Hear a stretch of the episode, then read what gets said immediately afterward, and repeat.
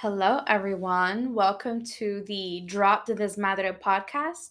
It is your host, Adriana, and I am so thankful that you are here listening, tuning in today on this beautiful night, maybe evening for you, maybe morning, maybe afternoon, whatever time you are listening.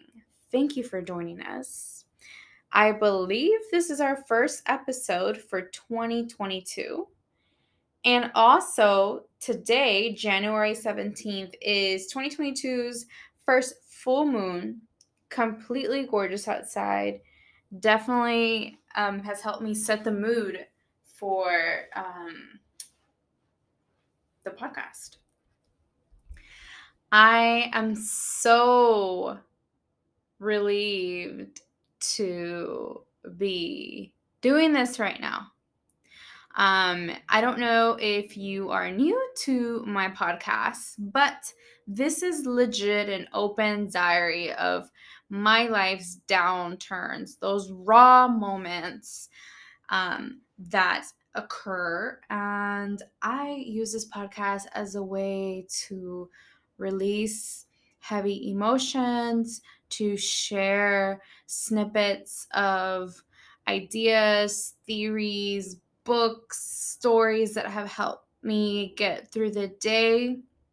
I take life day by day now. I do not um, focus on the future or the past. It is irrelevant, to be quite honest. Um, it's very hard to continue to practice, but I have noticed that when I practice um, being present, I am happier. On my previous episode, I talk about about a lot about Eckhart Tolle and his honestly theories, discussions about the ego and about how focusing on the past gives you depression and thinking about the future gives you anxiety. So those are the two um very strong dark feelings and um, trauma reactions that I feel like my millennial homies are dealing with. Um, honestly, everybody right now. I also talk a lot about, well, honestly, I quote and I mention several books. One of them being Childhood Disrupted, one of my favorite books. The other one is Out of the Fog. And I will be talking about two new books today. One of them is poetry based, and the other one is an audiobook. I love Audible. Um, and I highly recommend the book that I'm about to mention today. So, welcome. I feel like I just like crashed into you with a bunch of information. But um, if you've been listening uh, to previous podcasts, and if not, then I will quickly summarize that I'm currently de- dealing with a lot of loss, and I am struggling with it.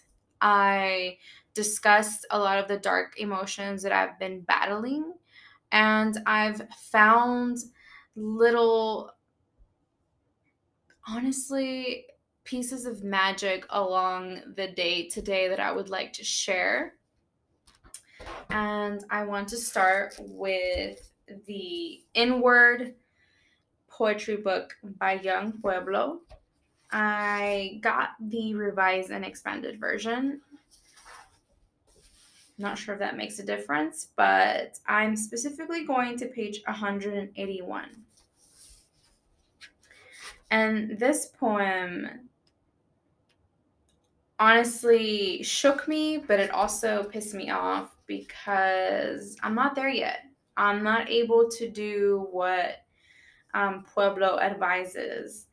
And I literally had to clean, take a drive, visit one of my favorite places, visit a new place, and then come back home to fully accept that it's okay that I'm not here yet. Now let's listen. Repeat daily. Notice the stories you hold in your mind. Let go of the ones that cause tension. Notice the stories you hold in your mind. Let go of the ones that cause tension. What upset me about these words, specifically the words let go. It's so difficult to let go. It's almost impossible, I feel, when you're dealing with either a panic attack or a breakdown and your higher self or your mind is trying to surface and breathe again. But when you're in those difficult emotions, it's so hard to let go. It's so hard. And I do want to let go of a lot of those memories and stories that cause my body tension. I don't want to feel that. But I was mad because I'm like, Pueblo, yo, like, how am I supposed to let this stuff go? On social media, we see a lot of toxic positivity with quote unquote seek within, find yourself. Time heals all wounds. Choose you. And of course, we want to choose ourselves. Of course, we want to look within. But sometimes the toxic positivity is very difficult to understand and believe when you are in a very dark place. So I left. I left the house. Um, I then turned on my audiobook and it gave me some peace of mind and it changed the perspective on what I read from Pueblo. It changed my mindset to I'm angry that I'm not there yet to oh, it's okay that I'm not there yet.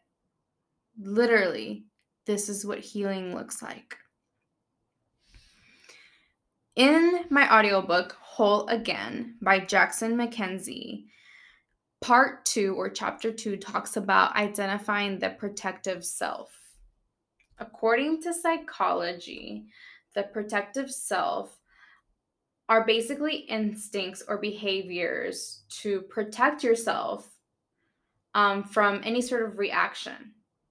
Um, there have also been studies, especially with the emotional responses and self protectiveness or self protective behavior within the COVID outbreak. Okay. Why am I bringing this up? I'm bringing this up because when I'm having really dark moments, I reach out to people and I love hearing that advice. I love having my friend there with me. But I'm also not able to see their perspective because I run differently. My protect self-protective behavior is different than theirs. And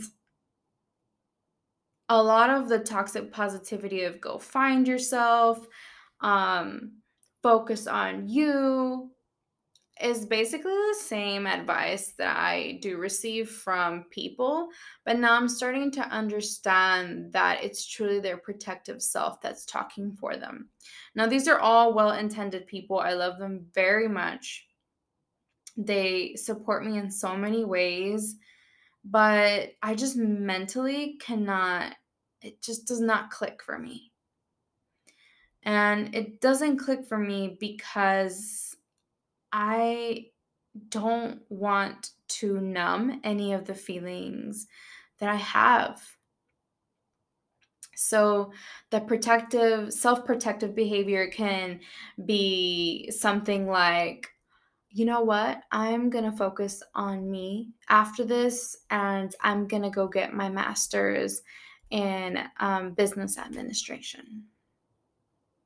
Or, you know, this is very difficult, but I am going to focus on my work and I am just going to be the best employee. Or even I'm just going to focus all on me. I'm going to do all the fun stuff, um, all the yoga. I'm going to keep my mind active so that I don't have to think about the void and the dark feelings that I have. That's what the self protective behavior is. And it's an emotional response to things that are very difficult and it's very natural. But what I've been feeling lately is the feeling of not wanting to leave that space. I want to sit with those uncomfortable feelings. Um, I don't want to be scared of them. And I think that is very brave of me, but it's also very difficult for me to do because I feel like in my previous chapters, I've definitely went into my protective self and started doing all these amazing things. Right? Sometimes we call um, this our breakthrough after traumatic events. Like this is my breakthrough. This is my time to do to do it all, to do everything that I've ever wanted to do. But an idol um you really don't focus on the void that you feel. I was scrolling through Instagram and I saw this cute cartoon. I love cartoons of a little girl or a, a woman, a teenager, sitting on the stoop with a quote unquote demon. I want to be able to sit with the things that make me uncomfortable. And I want to be able to feel that and then let it go. I want to be able to see it, acknowledge it, and then let it go. When I came back home, I flipped a couple pages and I found another poem from Yung Pueblo that relates. This is on page 185. I am not sure when I will be completely free and healed, but I do know I will feel it more clearly than anything else I have ever felt in my life.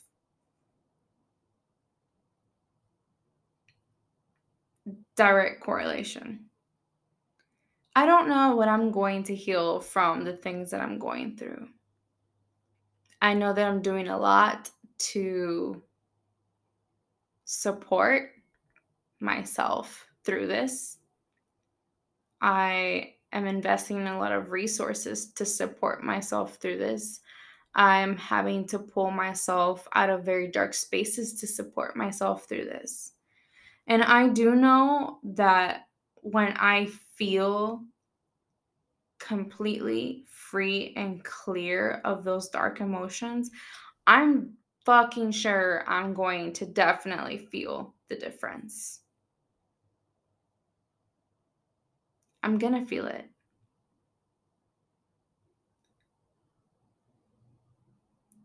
I'm going to let go. I'm going to feel that my body is still and no longer tense.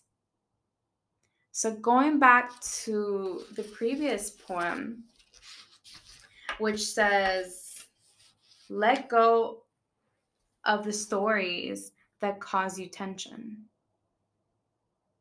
Eventually, with the work that I'm doing, not just with time, because time does not do all of the healing. Okay, it takes effort, a lot of fucking effort. With time, my body will no longer feel that tension and everything will be clear again. This reminds me of yet another story. So I hope you're cozy in your seat, holding your tea, or whatever it is that brings you joy. I worked with someone so amazing. I looked up to her so much. She held her shit together. I mean, she is probably one of the toughest women I have ever met in my life. Um, her life changed and literally overnight. And I'm talking about a huge change to where she literally had to leave this country, return to her home country, and then deal with grief and the loss of her father. But also the grief and the loss of the career that she worked really hard to to achieve here. Um, I was doing my best to be a good friend for her, and I gave her the toxic positivity. I told her that she needed to let go of the things that hurt her and well intended, but she stopped me after several conversations and she was really real with me and straight up. And I realized that I could do nothing to soothe her pain. But she was very well aware that what she was going through was something that just had to happen. So she told me a story that her mother used to tell her before bed. And it's the king's story. So one day, there was a king and his loyal servant, aka friend, somehow, um, who they loved going to the forest and hunting. They would go into the forest with bows and arrows, and one day, the loyal servant was in the midst of hunting and accidentally, literally broke off the index finger of the king with the arrow. The king was hella upset, so he then put the servant in the cell in his basement for about a week, is what he told him. And once he, you know, wrapped his finger because he doesn't want to bleed all over the place, he went out to hunt again because he truly enjoyed being out in the forest. While he was in the forest, he ran into this native group of hunters. These native group, this native group was looking for the perfect sacrificial being so once they saw the king, they were like, boom, perfect. This is our sacrifice. But they were very specific about the being they were they were going to sacrifice. This being had to be perfect. But as you can remember, the king was not perfect. He was missing his index finger that was broken off by the arrow his loyal servant accidentally shot with an arrow. Immediately, the native tribe noticed that and let the king go. And the king rapidly went to the cell with tears in his eyes, apologizing to the servant and saying, I'm so sorry. I'm so thankful for you. You saved my life. And the loyal servant, you know, completely confused. Um, the king was just in complete awe that what had happened to him in the past had actually saved him. And with that being said, everything happens for a reason, right? Had that accident not happened, the king would probably be sacrificed by the by the native tribe. So I hope that any of this, whether it's the king's story, whether it's Yung Pueblos Inward poems, whether it is being intrigued by the audio book Whole Again by Jackson MacKenzie, I hope that any of this um, intrigues you and supports you through your own struggles, through the, your own downturns. I love that you're here with me.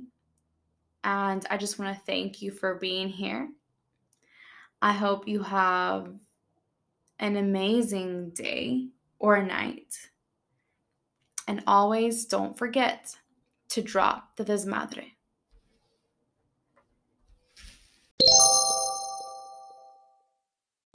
Hi, if you want to hear or see more about us, aka just me, Adriana, follow my IG at Drop the Desmadre podcast.